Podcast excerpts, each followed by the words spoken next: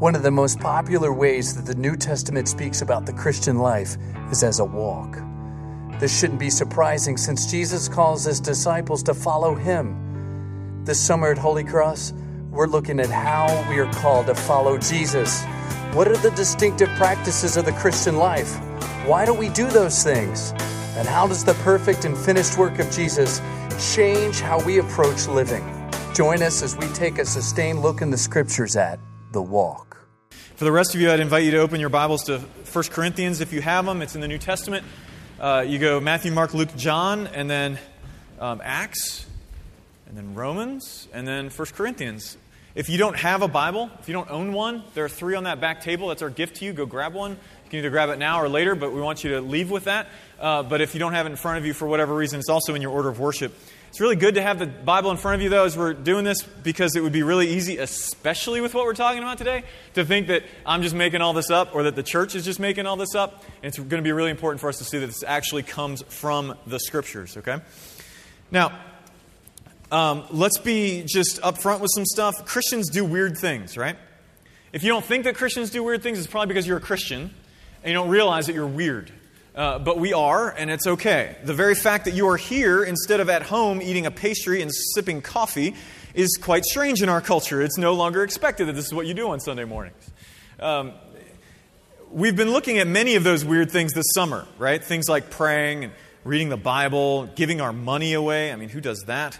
Uh, these are some of the core things that Christians do because of what we believe.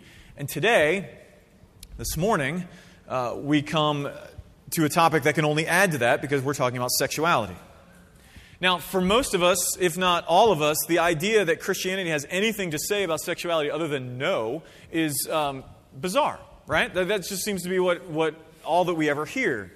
But the Christian faith is holistic, it's meant to impact all of our life, including our sexuality. So that's, as, as we go to the scriptures this morning, we come asking the question then, what does it mean to walk in sexual wholeness. Uh, if you're in your place in, in 1 Corinthians chapter 6, um, let's, or sorry, chapter 5, let's stand in honor of God's word. Chapter 6, what am I thinking? Uh, and we'll be reading chapter 6, verses 12 through 20. Uh, let us be mindful as we do this. This is God's word, friends. It is not something we chose for ourselves, uh, a convenient word for us. It actually challenges all of our lives and it lays claim on us. So let's hear it in that way. This is the Word of God. All things are lawful for me, but not all things are helpful.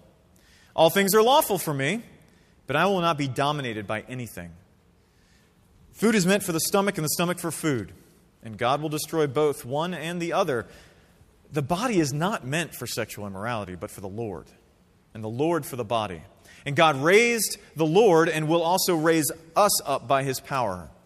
Do you not know that your bodies are members of Christ? Shall I then take the members of Christ and make them members of a prostitute. Never.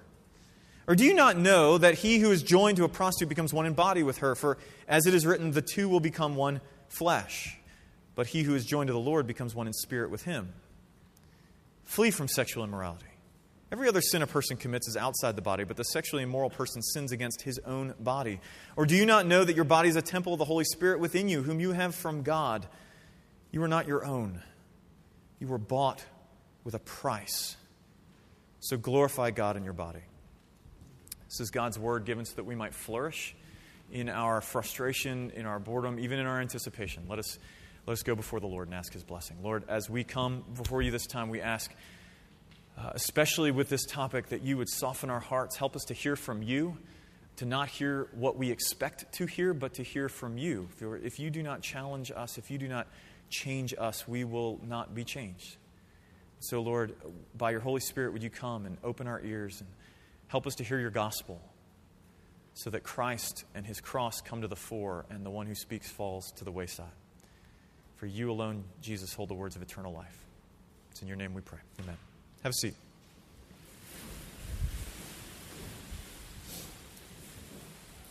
Okay, so some of you who know me know that I'm kind of a, I like to get cards on the table, right? I, I, like to see what hand we're dealing with. And this morning, I think the cards that we need to put on the table are the, is the very fact that, that a lot of us in this room are nervous right now. We're nervous for various reasons.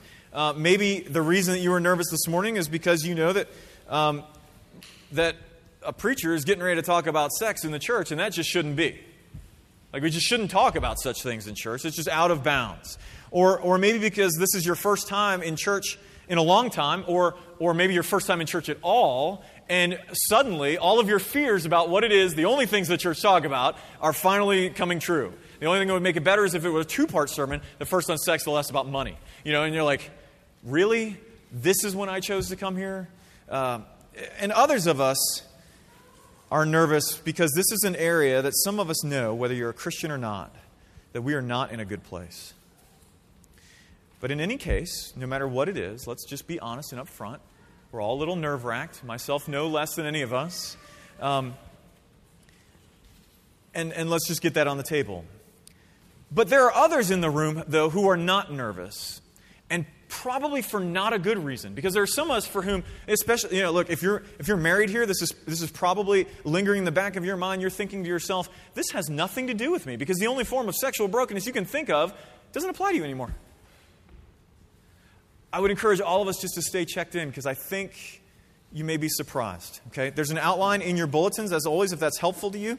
We're going to look at this passage in three ways. We're going to look at sex in our bodies, we're going to look at sex and the spirit, and then finally, we're going to look at sex in the Christian. Okay? All right.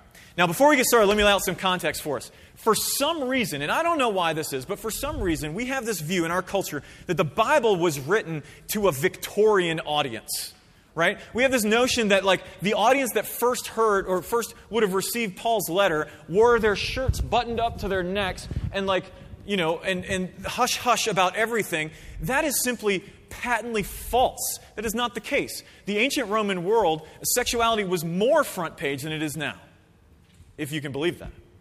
It was more on the front of everyone's mind than it is now. Earlier in this very letter, in, in, Paul addresses uh, it's, a matter of fact, it's in, it's in the, the very last chapter. It's in, it's in uh, chapter 5 um, that, that it, like a situation is going on in the church, in the church, not in the marketplace, in the church that is right off of Jerry Springer, right? Like, dude is sleeping with his stepmom. And Paul's like, Are you kidding me? This is happening in the church. This doesn't even happen in the culture, and this is happening in the church. So you have things like that going on. Uh, worship, what we would call religion in, in the Roman world and the pagan world, often involved temple prostitutes. It's the way you would go to get your, to get your, um, to get your crops to grow, fertility. You go visit the, the, the temple of, of Demeter or, or of Aphrodite or whatever, and you would go sleep with a temple prostitute. And that was just normal. That was like, this is my religion. This is what I do. What's the big deal? And then, and then of course, uh, you had uh, wealthy men. Wealthy men generally had a wife to bear their children, uh, a mistress to go to parties with, and a concubine for their bed. A polyamorous relations, like sister wives, except, you know, it was just normal for wealthy men to be, to be doing that. And that was just kind of considered normal. And believe it or not, uh, something like homosexuality was less taboo then than it is now. Uh, it, was, it was just kind of more common. And so that is the context that Paul is speaking into. He's not speaking in, like, the, whatever we may think, like this is shocking and antiquated and yada, yada, yada, you have to understand that it was no less shocking and culturally uh, uh, disparate for the ones who first heard it. Okay? Now, that's our context. Let's look at the text.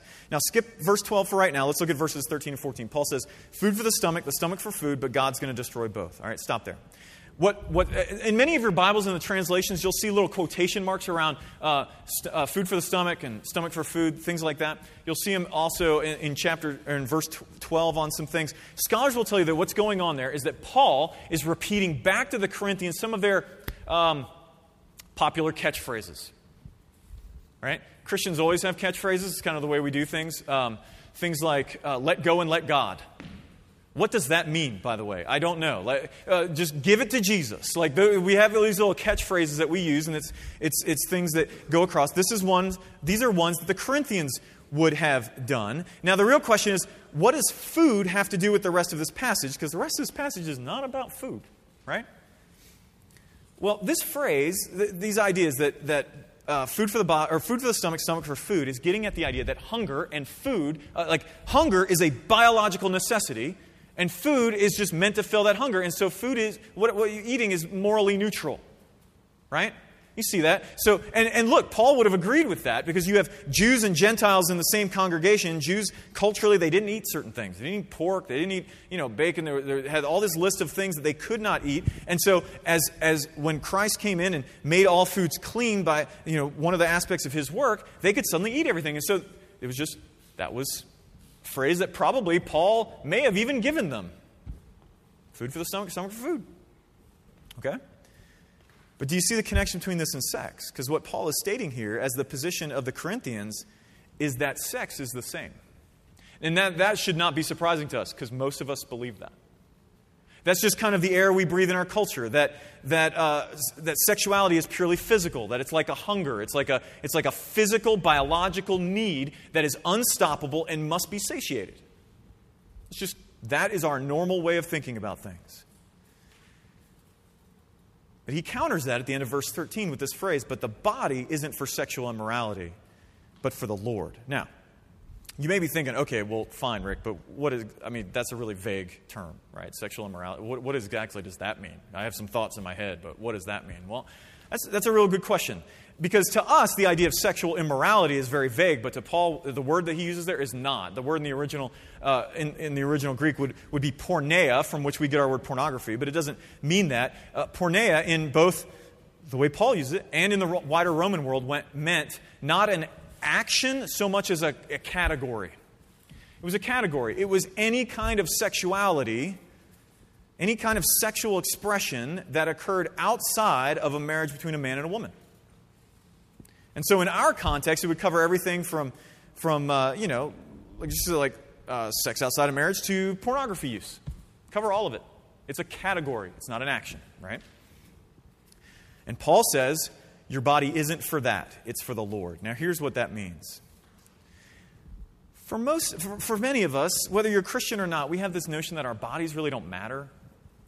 That it's not really important. What is most true of us is our soul or, or some kind of inner part, and the body is just kind of maybe not neutral, but it's not really what's most true of us. And, but, but the Bible says something different. It tells us that God created humanity to be both uh, body and soul together, and that together, those things together make a person.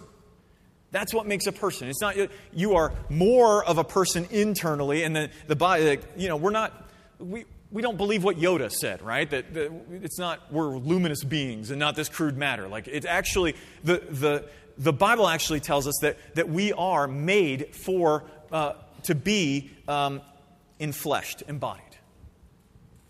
And that's what Paul affirms there in verse 14 when he talks about God raising the Lord, that's Jesus, raising him from the dead, raising him to have a body, and that he's going to do the same with Christians. What he means is, is that if you are a believer in Christ, if you have uh, if you have joined to Christ by faith, that, uh, look, that when Jesus comes back, he's going to raise your body. It's not like you're going to woo, come up from the ground as this like spirit. Your body will be resurrected. Your bodies matter, okay?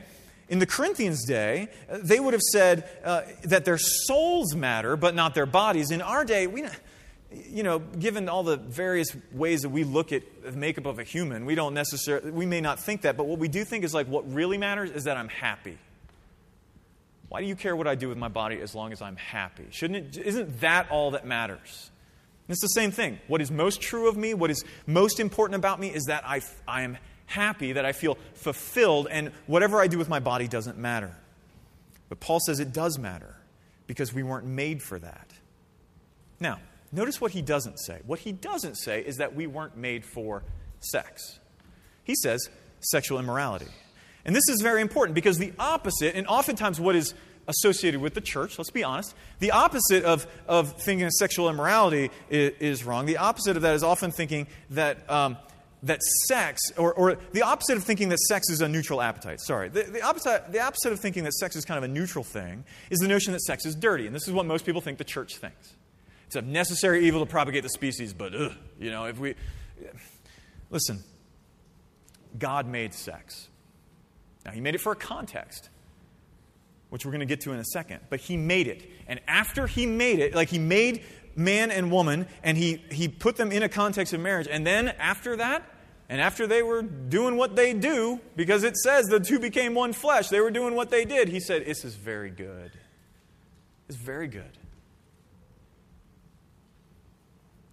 That brings us to the nature of sexuality. Look down at verses 15 and or 15 through 17. Paul says, "Do you not know that your bodies are members of Christ? Would you then take the members of Christ and make it a member of a prostitute? May it never be." Okay? Or inconceivable. I don't know. It's, it's, one of those, it's one of those words that's hard to translate. But Let me stop there. Let me be clear. Paul is speaking right now to Christians, right? He's writing the letter of 1 Corinthians to the Corinthian church, to people who claim to follow Jesus, who have been united to him by faith. Okay? Now, a lot of times when we read this passage, we get hung up on the word prostitute, right? Because if, if, if you're real disrupted right now, you're thinking to yourself, Rick, I, that has nothing to do with me. I don't, I don't uh, have sex for money, I do it for love. Right? But you have to understand, in the ancient, in the Roman world, there was no category called singleness. Singleness actually is an invention of the church. That is something that came from Christians uh, who, gave, who gave the idea of singleness, you see in the scripture, great honor uh, and, and called it a vocation, a calling from God. But in the, in the Roman world, if you were a single adult, you were a prostitute. That was the only option open for you. That's, all, that, that's what it was. And so, what he is talking about here is the only context that you could actually have sex outside of marriage. You tracking with me? All right.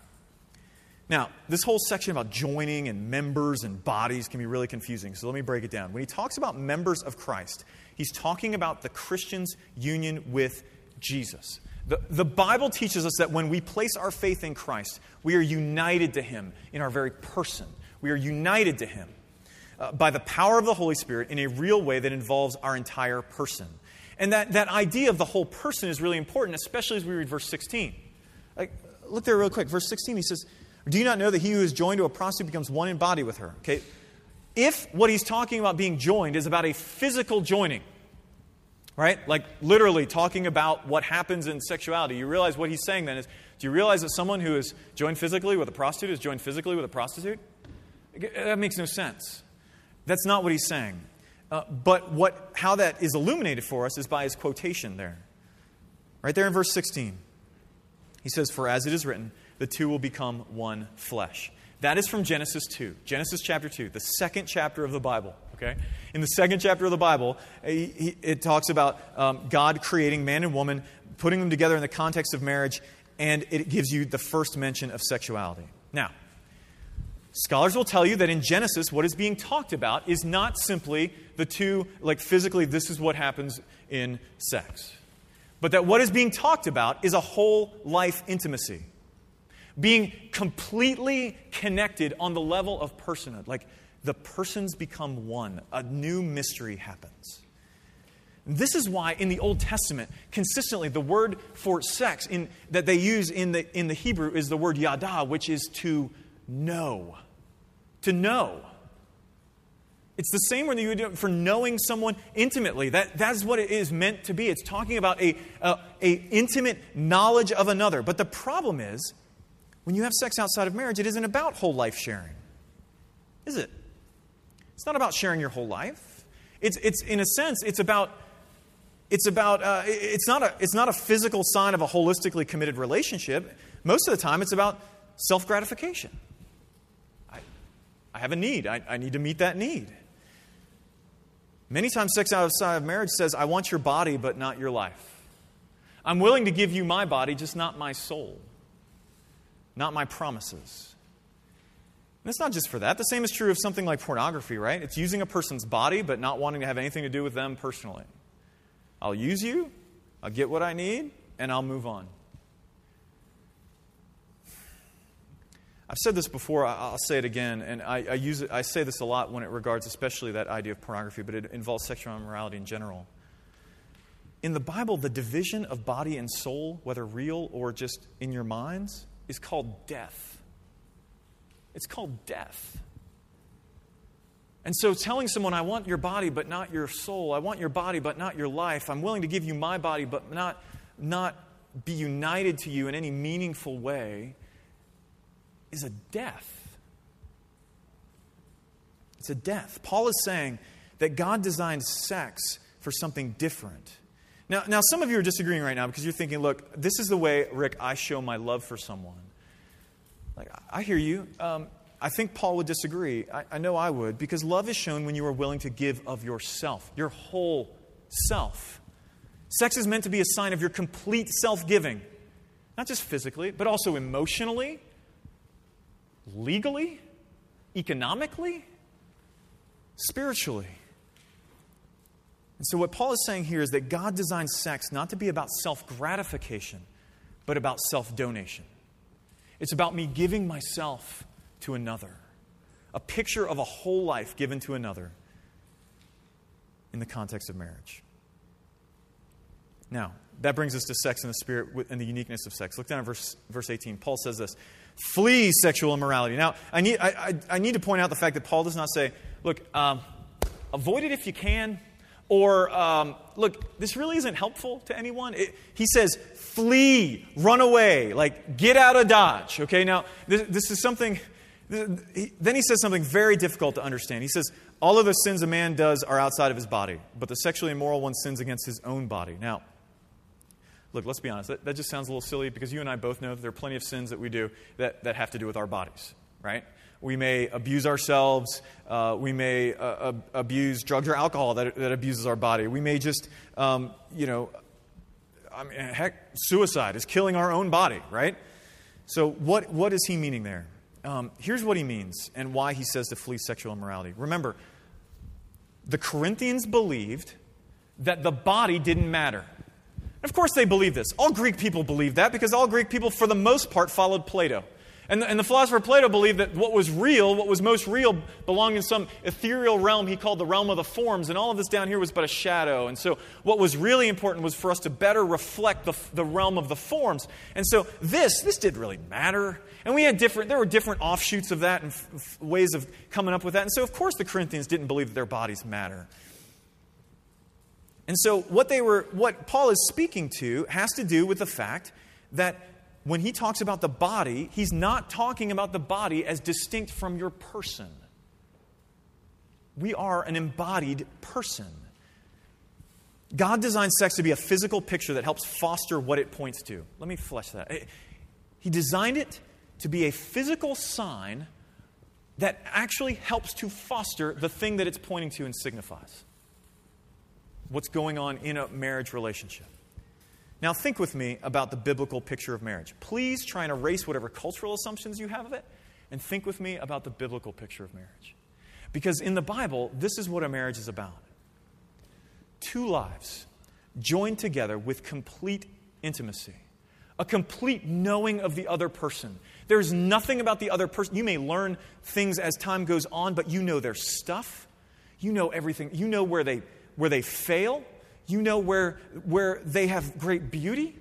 You see all of their imperfections, their flaws, and their good sides. And, and they are in front of you, they are completely exposed without shame. It is about mutual delight. Me giving myself to see my wife flourish, my wife giving herself to see me flourish in, in kind of this mutual trying to outdo one another, in, in trying to uh, see the other come to enjoyment and delight, and then finally, a, a, a relationship that should end in rest. That is the exact same thing that is meant to go on during sex.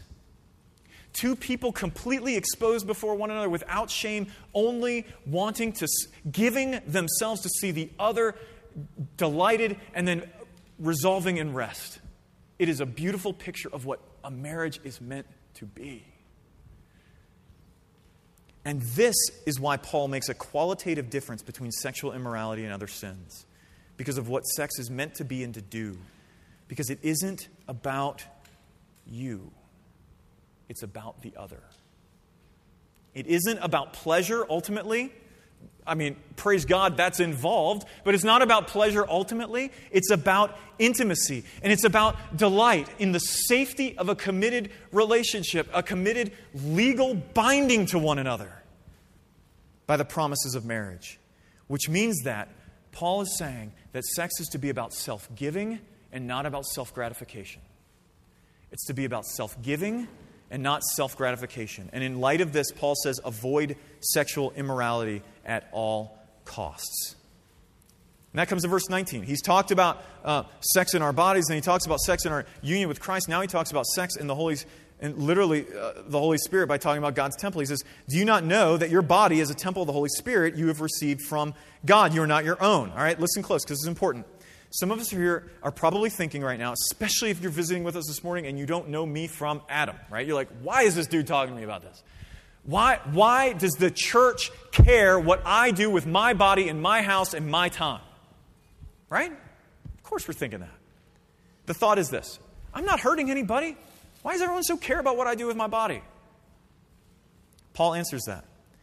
He answers that question when it's asked by Christians by saying, your body isn't your body,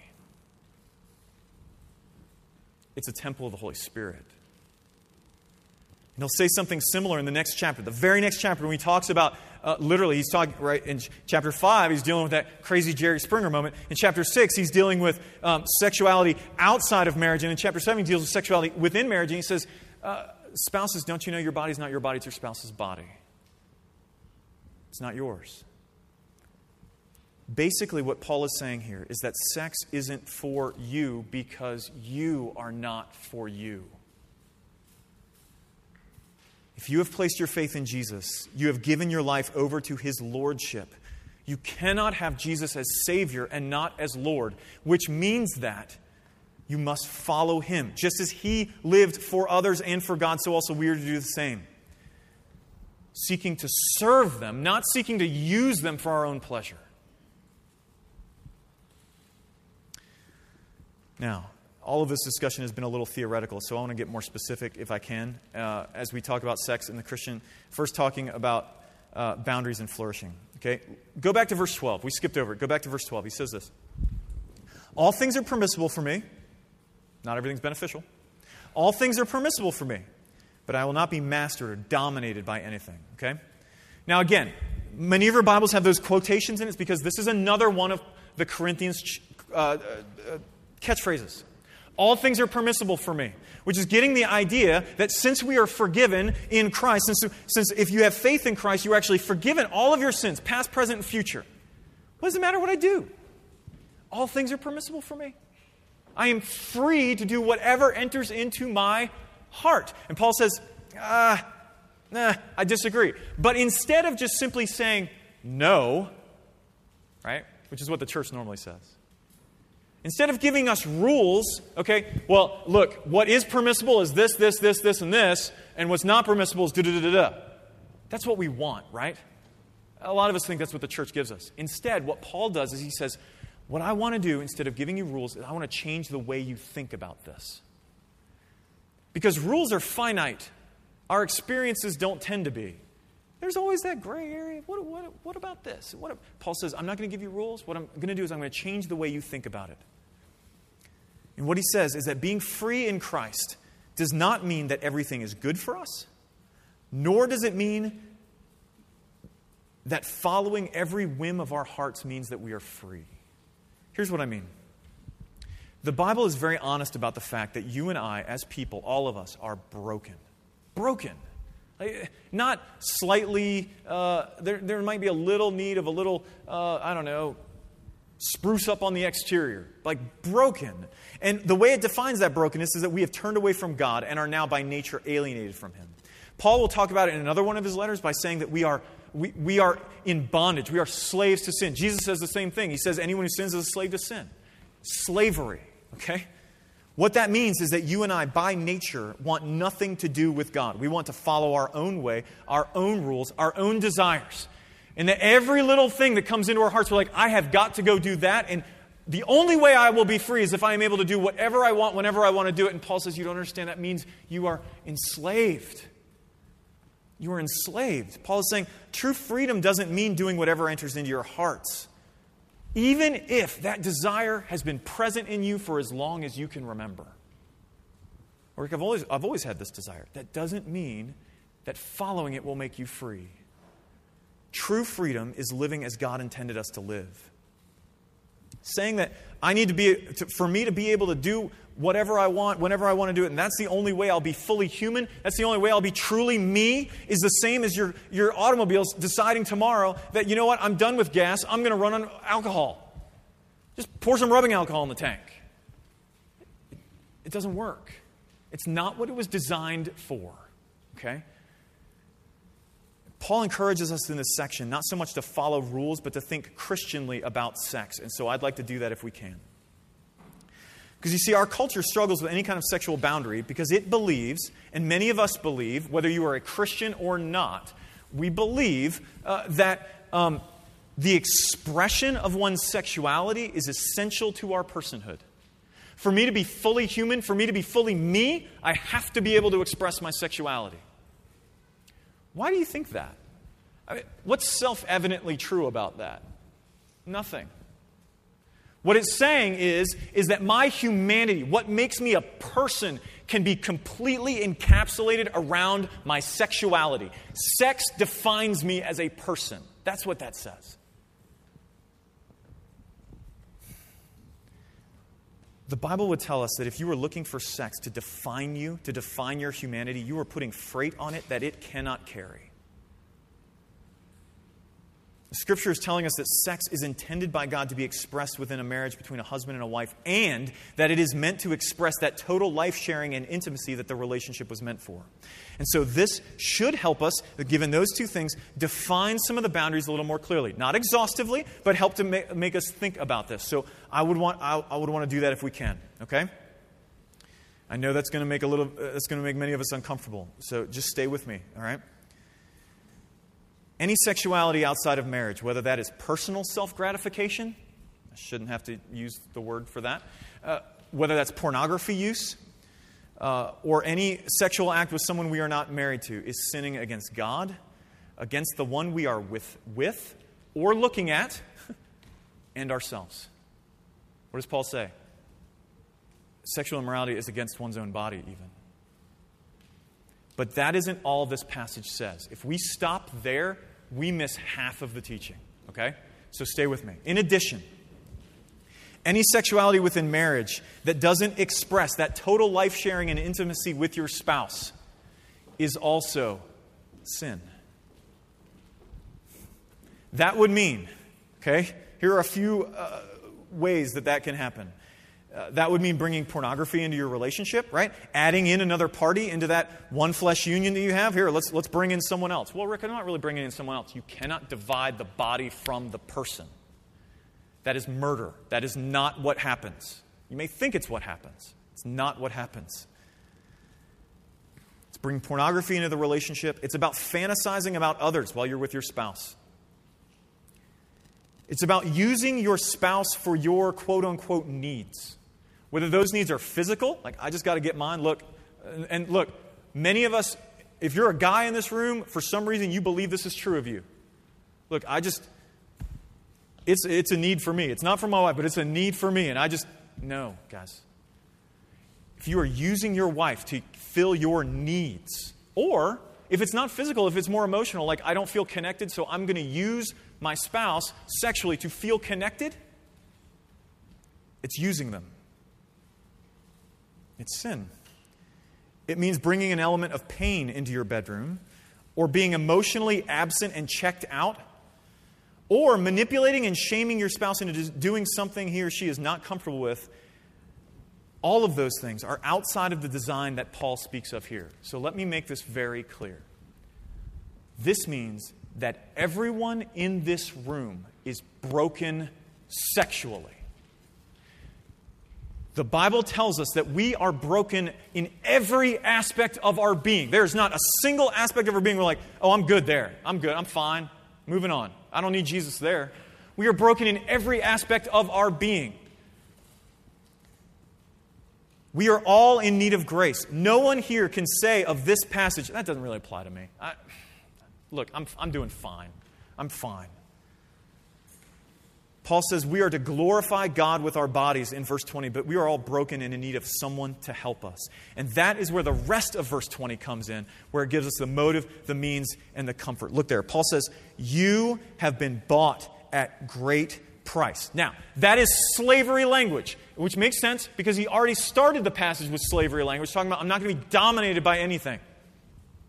This is slavery language. This is being redeemed, literally being purchased out of slavery, being bought at a great price. Remember what I said a second ago. The Bible says that we are slaves of sin. And friends, this is why Jesus came. He came to redeem us, to purchase us, to, to purchase us out of slavery. He did this by living perfectly, by dying sacrificially, and then by rising triumphantly, all for us.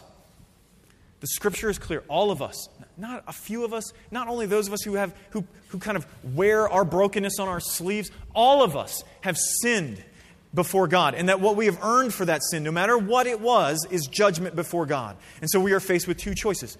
We can bear that, or Jesus can. We can bear that for ourselves, or we can trust Jesus to do it for us. And if we place our faith in Him, we are redeemed, not just from the penalty of sin, but from its power. We are redeemed from it and need not live in it any longer. Here's what that means for us. Many of us in this room uh, struggle with the fact that we use sex to deal with life. Okay? We use it to get something, whether that is feeling loved. I, I, I have this need to feel loved and approved of, so I'm going to give someone my body so I can get that back from them. Or, whether, it's, whether it's feeling desired, or whether it's feeling powerful, or maybe it's just because I had a hard day, I just need to escape reality and feel good for a little bit. We use it to deal with life. But the problem is, is that when you have to perform to deal with life, you have to keep performing to keep it, right? If you have to perform to get something, you have to keep performing to keep it. Which means that eventually it will go away. Sex cannot fill the longings of your soul. It cannot do it. It cannot do it. It was meant to be filled. Your soul was meant to be filled by God, and only Jesus can do that for you. But if you, have, if you place your faith in Christ, if you place your faith in Christ, you have been bought. That's what Paul says. You have been bought at a great price. Past tense. It can't be taken from you, it's already been accomplished. It is the only means to have what you really long for. It is the means of what we want, but it's also the motive. Because Paul says, You have been bought at a great price. Therefore, glorify God with your body. The price that we have been purchased with was the very life of the Son of God. And just in case that's, that's language that's new to you, what that means in Christian language is God. This, God exists in three persons Father, Son, and Holy Spirit. One God, three persons. God the Son became incarnate, took on humanity to live and then die to purchase you. If you are trusting in Jesus this morning, if you are a Christian, know that your life isn't your life because Jesus bought it at a dear price. And like I said before, you can't have him as Savior and not as Lord. So it's the means, it's the motive, but it's also the comfort. If you checked out at any point this morning, I need you to check back in because this is the really important one. Many of us in this room carry deep shame because of our broken sexuality, don't we? For some of us, it's, we carry that shame because, um, because we wrestle daily uh, with both expression of and attraction to um, people of the same gender. For others of us, it is a string of lovers either in our past or in our present. For others, it's, a, it's years of pornography addiction that controls you. I wake up, that's what I think of. If I have a hard day, that's what I have to get to. And for more of us than we'd like to think, it's because of how someone else has violated us when we were vulnerable and young. And because of all of these things, we feel dirty, we feel secondhand, we feel worthless. To all of us in this room, God's word says this You have been bought at a price. I know what you feel because I feel it. I feel it just like you do. It comes at me when I least expect it. It declares that what I've done in the past defines me. It does not. It does not. what defines me, what defines you, what is most true of me or true of you because of faith in Christ is that I have been, you have been, bought at a price. No matter what you are feeling this morning, know that God, knowing exactly what you've done and exactly what was done to you, know what, he knows both what you've done and what has happened to you, saw in you someone worth dying for. Your value and your worth are wrapped up in what God was willing to pay for you. Do you understand? That's the way things work. I, I have a friend who, who works in, in real estate, and he'll always say this. I say, How much is a house worth? He says, It's worth what someone will pay for it. Do you understand? Your worth is wrapped up in what God was willing to pay for you. You were bought at a price. You aren't dirty because Jesus has made you clean. You were bought at a price. And you aren't defined by a previous reality, by being a slave to whatever whim enters into your hearts. You were bought at a price. If God, knowing who you were and what you've done, what I've done, who I am, was still willing to put it all on the line. In his very blood to love you and to love me, wouldn't he be worth abandoning all for? Would you pray with me? God, I pray for my friends in this room, myself included. Lord, I pray that you would give us hearts that are willing to receive your grace, that are willing to hear what you have spoken to us, that are willing to accept um, your work on our behalf. God, everything, when we leave this room, everything around us is going to press on us to tell us that what your word says is a lie. And so we need your spirit to work in us, to transform us, to create a community of sexual wholeness. Not just saying no to things, but saying yes when it's when, when you have said to say yes, and, and then living out of a, a different kind of way of being, where we are willing to give ourselves for the sake of others in all of our lives, not just our sexuality. And do this for the sake of your glory. Uh, do this for the sake of your fame, that many would see and know that if such a thing is possible, it would be only because there's a God who redeems us. We ask this in Jesus' name. Amen.